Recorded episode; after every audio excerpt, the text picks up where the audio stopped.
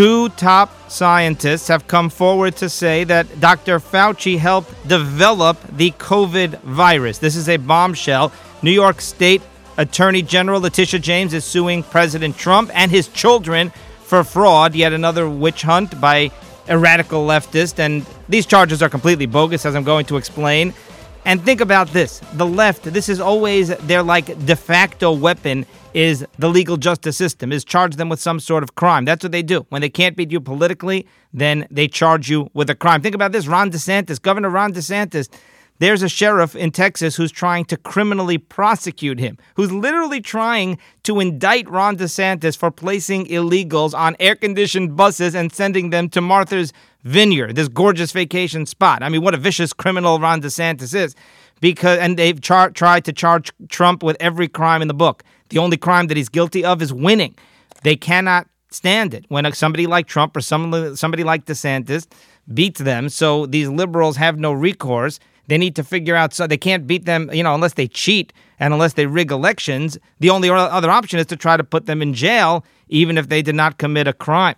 Uh, you know, so it, it's like, I mean, Ron DeSantis. I mean, are you seriously? Well, like, the only thing he's guilty of is is exposing the leftist hypocrisy because they claim to be this open sanctuary. They claim to welcome illegals with open arms. Yeah, they welcome illegals into Texas, but not when they come into their backyard. So we're going to get to all of that. This Democrat sheriff in Texas, Javier Salazar, he's investing, uh, literally, he's investigating. He's not investing anything, but he's investigating DeSantis for criminal activity to try to find a crime here when DeSantis placed illegals on this beautiful air conditioned charter bus and sent them to a resort town. But get this the sheriff says that so far he cannot find a single crime that DeSantis committed. Well, isn't that a shock? Salazar says he's not able to find any laws that have been broken. You cannot make this stuff up when Governor Ron DeSantis sent dozens of illegals. And by the way, we have a lot of other news to get to, of course. Salazar announced a criminal investigation. He says the migrants, the illegals, were lured into onto the bus under false pretenses, and he says that somebody uh, hunted them down and preyed upon them for the sake of political theater. And people need to be held accountable. However, quote, at this point, I'm not able to definitively say, well, here is the statute that they broke. I mean, DeSantis, he took these illegals. He said, I'm going to take you to this really fancy, beautiful resort town where there's a bunch of Democrats there who claim that they care about you and claim that they actually want you to be safe and sound. and he put them on these chartered buses. And by the way, now it looks as though, remember we told you there's another lawsuit. That that's a criminal investigation, but there's also a class action lawsuit being filed right now as we speak against DeSantis for that same act of putting these illegals on the bus. And that, that, that that's a class action lawsuit. We told you last week, and now it's pretty much been confirmed that who, who who's behind that lawsuit? These illegals, they don't know what it even means. You think these illegals filed the lawsuit on their own? You think they went and retained a lawyer? So this came from somebody much bigger and much wealthier, and it turns out that's George Soros, the lawyers that are uh, filing this class action lawsuit on behalf of the illegals against DeSantis are actually being supported and backed by George Soros. Here's a quote from this satirical op ed about DeSantis.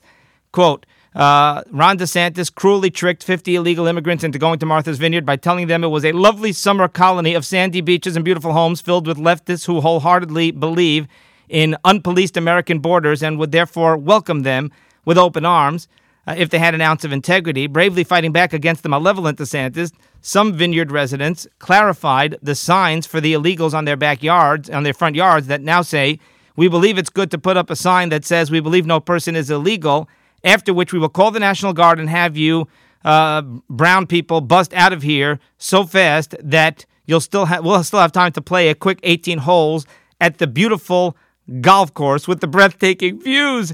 And, and, and by the way, I mean that's literally what happened. Is they called in the National Guard. These these these open-minded, open-hearted sanctuary city leftists.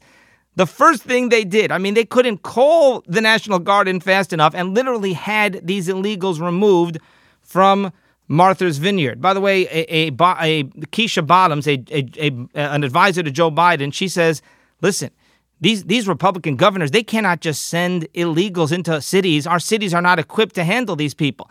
Well, what happened when you open up the borders and have millions of illegals, literally millions, flooding into cities in Texas and Arizona and everywhere else?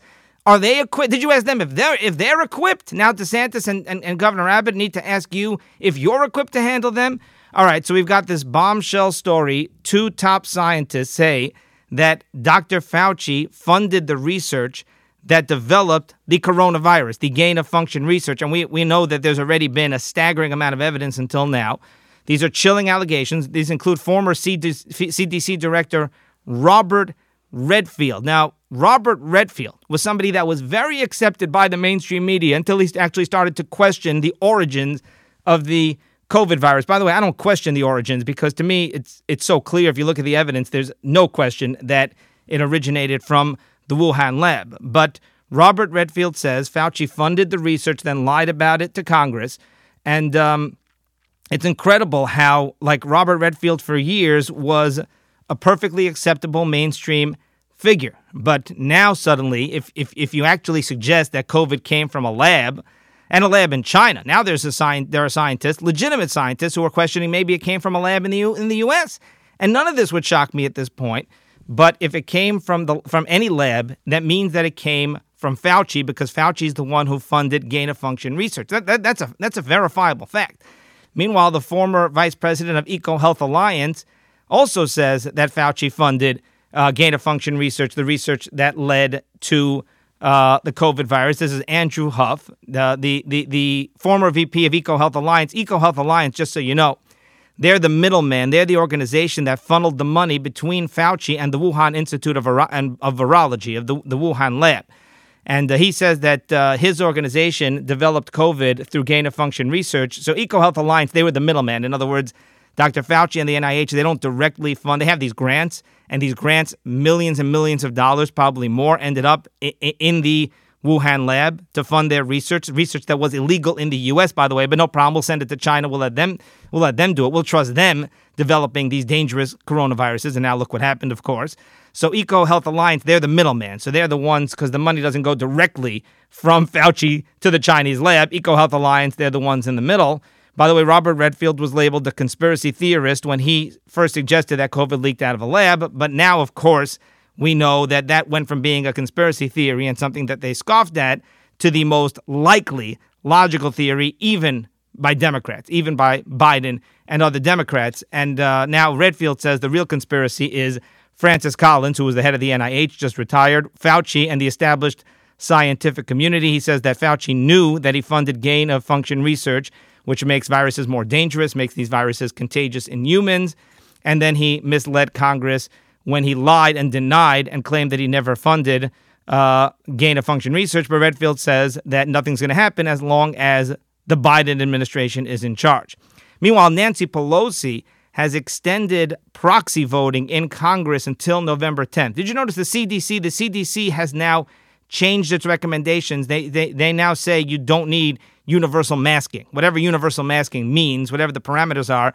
But the CDC has quietly announced, oh, by the way, you don't need universal masking anymore. But of course, the mainstream media is not reporting that because they don't like those kinds of stories that actually suggest that there's no more pandemic. Biden actually announced that the pandemic is over on 60 Minutes. But Pelosi says, and watch how much universal mail in voting ballots there are going to be in November because the Democrats want to win. They want to you know, keep control of the House and the Senate.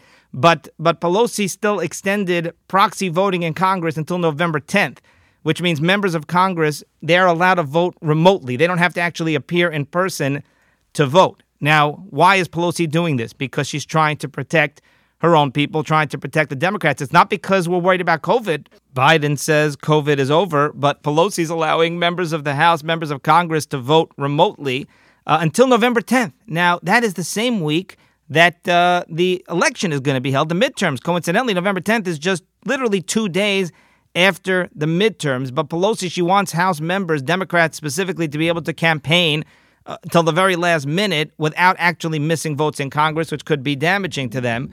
So she's trying to help the Democrats win the midterms, which they're not going to, at least not in the House. The Senate, even I believe the Senate also is going to turn Republican, but we'll see as things get closer. a lot of very volatile races there. But uh, but but but the point is that Pelosi, she's blaming it on COVID. Anything, any policy you want to institute to fit your own agenda, no problem.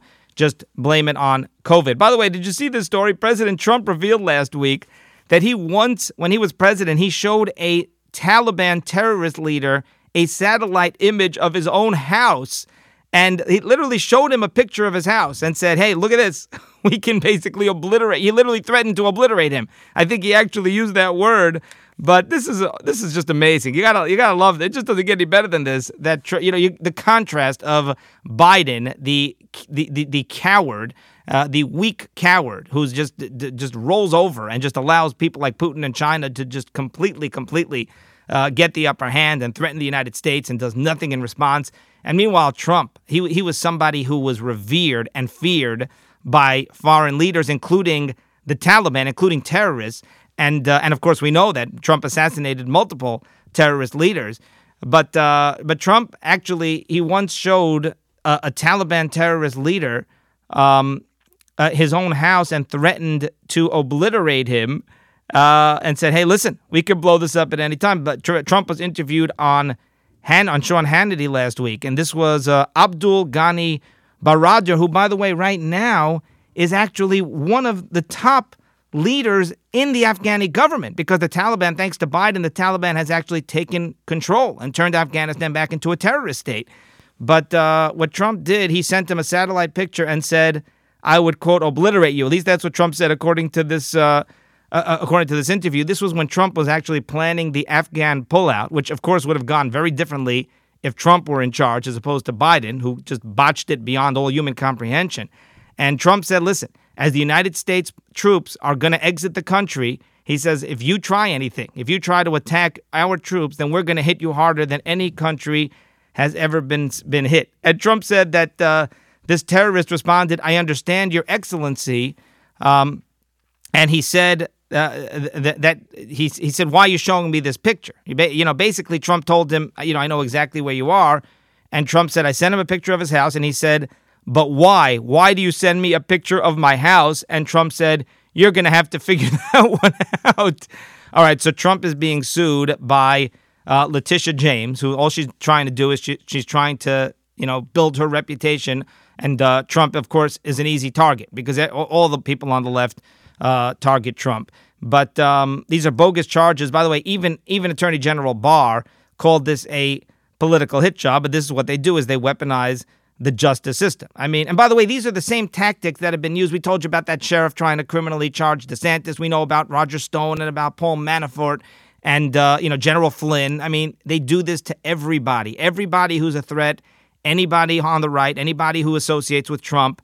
They try they threaten to put them in jail or they actually put them in jail. They're doing it to Bannon. These are the same tactics that have been used by every tyrannical regime, by every terrorist. Uh, I'm sorry, by every dictatorship, I should say. Just think about it. It's a little bit different now because there's an official justice system protocol in place. There's a constitution, so they've got to wiggle their way around that. They figure it out. They find every every dirty trick in the book. Bob Mueller, etc. You know, the pitbull Andrew Weissmann. But th- this is this is something that has gone on for thousands of years is you don't like their politics, uh, you view them as a threat, no problem, throw them in jail. So Letitia James claims, and I know that with Letitia James, it's technically a civil suit, but but she's but she's referred them for criminal investigation to the IRS for tax fraud. She says, here's what she's saying. She's saying that Trump inflated his assets uh, in order to secure bank loans and or larger loans than he was entitled to. So, and, and, by the way, she's suing Trump's children, all of his children, or at least the children that are involved in the foundation. I guess Don Jr., Eric, and uh, and Ivanka. They're uh, they're part of this lawsuit too, uh, also, and uh, that's what Barr says. He says you really think that his kids, of course, of course, they're part of his foundation or part of his uh, you know part of his business, the Trump organization, but you think that they're going through the financials. You really think the kids, even if even assuming that Trump did anything wrong, and I don't believe he did. Um, the uh, the kids certainly have nothing to do with this, but you know it's it's all just politics. But um, we can, de- assuming this even happened, that he inflated the books, which we don't even know. But we can debate the ethics of it. You know, we can debate the right and wrong. But here's the point: uh, you're really going to prosecute this? Nobody got hurt by this. Nobody gets hurt by this. And and this is something, by the way, which is very common practice. And everybody wins. Again, you're going to tell me, oh no, but it's still not right technically. We can debate that. But the bank wants the companies to inflate the books. The banks want to lend more money because they know that they're going to get their money back and they know that they're going to earn extra and extra interest and all of that. So the whole thing is a game. Many companies do this. I'm not saying I'm condoning it, but no money is stolen. Nobody loses any money. It's a win-win. And the so you know so this thing about inflating the books, like if that's really the crime, then that's not something Letitia James should ever be wasting her time with. Especially look at what's going on in New York. Look at the real crime in New York. Whether that's technically under Letitia James' jurisdiction or not, there's an awful lot of things she could be focused on. People are really, really suffering, and she's busy with Trump inflating the books, assuming that it even ever happened. And it all starts, by the way, with crazy regulations on lending. What happens is the banks, their hands are tied because of government restrictions. The banks are not allowed to lend money unless, like, there are so many different stipulations. So that forces the banks to get creative in order to actually lend money, in order to be able to make money. And then they lend money to somebody like Trump, and then Trump invests it, and then Trump uses that money to generate a lot more money and make people richer and make other, you know, make make uh, and, and employ middle class Americans. So like everybody wins in this game, whether it's technically technically within the letter of the law or not. These charges are a joke. Even Bill Barr, as I said, who who is no fan of Trump at this point, uh, called it a political hit job. All right, we uh, last week we interviewed Jake Turx, of course, the senior White House correspondent for Ami Magazine. And that happened because Jake Turx was excluded. You should listen to that interview, pretty good interview, I think. Uh, Turx did a very good job. He was, of course, excluded from this White House Unity Summit. I mean, and literally, uh, the Orthodox Jews, other than a couple, very, very few token Orthodox Jews, Haredim and Orthodox Jews, were almost universally excluded from a unity summit. The, the, the summit was organized to combat hate and anti Semitism. And it was organized by anti Semite Al Sharpton, by the way. He was the one who requested that the White House hold this unity summit. Uh, and, and Jake Turx is literally there with a bunch of other Haredi reporters. They're in the White House because Turx works in the White House, and these others, they were doing some kind of documentary. So they're right there. And he just said, well, just let us in. Like, we're, we're literally in the same building. Just let us into the wing that's having this unity summit. But the Biden people refuse. So I just want to make two points. Number one, you know, why did Biden uh, assuming this is not anti Semitism, why did Biden uh, exclude Orthodox Jews from this event? Number one, because he wants to punish Orthodox Jews because Orthodox Jews support Trump. I think that's the very obvious explanation. But a caller also made the point, and this is a great point. This whole narrative, the Biden narrative is who are the bad guys? Who are the racists? Who are the haters? The white people, the white supremacists, right? The bigots are the white people because that's always how it works. The minorities are the victims the minorities aren't the ones who are doing, who, you know, who are guilty of the hate and, and, and, and the bigotry and the anti-Semitism. And and of course, you know, Biden and the Democrats want you to believe that the the the, the, the anti-Semitism and there's been rampant, rampant uh, anti-Semitic attacks, uh, uh, especially on Orthodox and ultra-Orthodox and Haredim, as they're called, right? So it, it it's all white supremacists, right? But we know that myth has been debunked again and again. We know that uh, Haredim are being attacked by blacks, Muslims, and other minorities, and not white supremacists. It's, it's extremely rare. I'm not saying it never happens, but it, it, it's like a tiny, tiny, minuscule fraction. But according to Biden, the minorities are the victims, so they're not the bad guys. So this does not fit his narrative. Inviting uh, Orthodox Jews and specifically Haredim to this unity summit that actually goes flies in the face of the Biden narrative. Either way, it's it's it's totally egregious. And then the White House was so threatened by the story, they did they tried to have this story essentially buried by the New York Post. They, they actually tried to contact the New York Post through Turx to ha, you know have the New York Post either not publish it or water it down. And then you had Susan Rice, who's a top level official. She's actually tweeting about like the one Orthodox Jew. Uh, I think Nathan Diament, who actually did get invited. So Susan Rice, she's trying to like defend the White House, but, but and it's a pitiful defense. But it actually shows you, you know, how threatened by they are by this story. All right, uh, student loan forgiveness. We've got new numbers. How much is Biden's student loan forgiveness going to cost the taxpayers? And by the way, he's going to forgive more as time goes on, possibly even before the election, to, to bribe people to vote for him. It's going to cost Americans $400 billion over 10 years. This is a CBO estimate, which is always low. It's always, they always undershoot. But according to the CBO, student loan forgiveness is going to cost Americans $400 billion over 10 years, and that's just the beginning because you got you got more to come. And there's there's a headline I saw in one newspaper: majority of Americans support student loan forgiveness until they find out how much it's going to cost. There, there's your headline, and this is actually according to a study, obviously. Majority of Americans support student loan forgiveness until they find out how much it's going to cost. And it's the point that I always make. These, you know, these bogus studies, Bernie Sanders, Ocasio, they go and they quote these studies. Oh, Americans, they want universal health care. They want the Green New Deal. They want environmental restrictions. They want forgiveness of student loans. Like, like all these freebies, all these things that these socialists want, that these radicals want to implement, and that Biden now is uh, actually implementing and pandering to. They, they, they, always quote these studies oh, Americans are in favor. Americans want universal basic income. Americans want uh, universal health care and, and want student loan forgiveness. Of course, if you ask them the question a certain way, of course, that's what they're going to say. You know, you, go to people and you say, listen, you want me to give you $10,000 right now for free? I'll give you a $10,000 check. Uh, okay, sure, I support that. Do you support the government giving out free money? Uh, sure, I support the government giving out free money. What are people going to say? Because what they're not seeing is they're not seeing the billions and the trillions in debt and in deficits that it creates. They're not seeing how much suffering and how much taxes are going to go up and how the, the, the in, inflation and the economy tanking and all of that and the stock market's tanking. They're not. You're not asking them all those questions. Well, look at what's going to happen. Well, look at uh, massive inflation. Look at gas prices at five, six dollars a gallon as a result of this. Look at you know, look at Dollar Tree becoming Dollar Twenty Five Tree. You know, look how much it costs to buy a loaf of bread. So they're, they're not asking the most questions. They're saying, hey, you want free money? Hey, you want student loan forgiveness? Oh, sure, I want student loan forgiveness. Why not? In a bubble, it sounds great, right? You go into a candy store and you say, you know what? Just here, just eat candy all day long, eat junk food all day long. Are you do you support eating junk food all day long? Sure. Well, what about your teeth? Well, what about your health? Well, what about the kind of heart disease that it's going to cost? Oh, whoops! Well, I didn't think of that. So, I mean, all these things come at a price. Yeah, people, and and it's so easy to just quote these studies. Oh, people said they support it. Yeah, they said they support it. Do you want free money? Yes or no? well, it's actually not free money. It's actually going to crush the American economy. It's actually going to going to hurt people in the long run. Our children and our grandchildren are going to suffer big time. That's really what this is all about.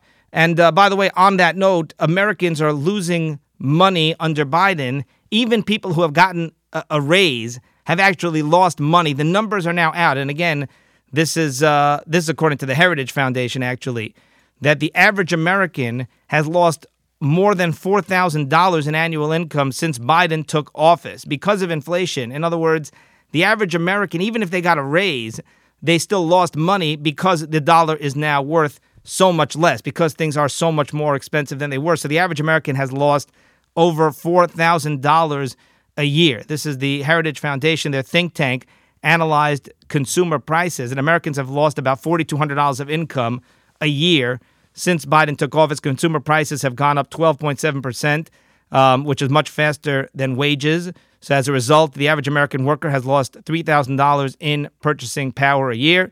And the tightening monetary policy by the Fed, increasing um, interest rates with credit cards, mortgages, and car loans, uh, have reduced the average American's purchasing power by an additional 1,200 a year. So that equals $4,200 a year. And according to new data, and this is government data, in 2021, Americans spent more in taxes than food, clothing, and health care combined. So if you take the amount, and that's a lot that people are spending in food, clothing, and health care in 2021 under Joe Biden, well, Americans spent more money in taxes than in those three combined food, clothing, and health care. And, and, and those are very, very exorbitant costs at this point. That's going to do it for today, and we will see you next time.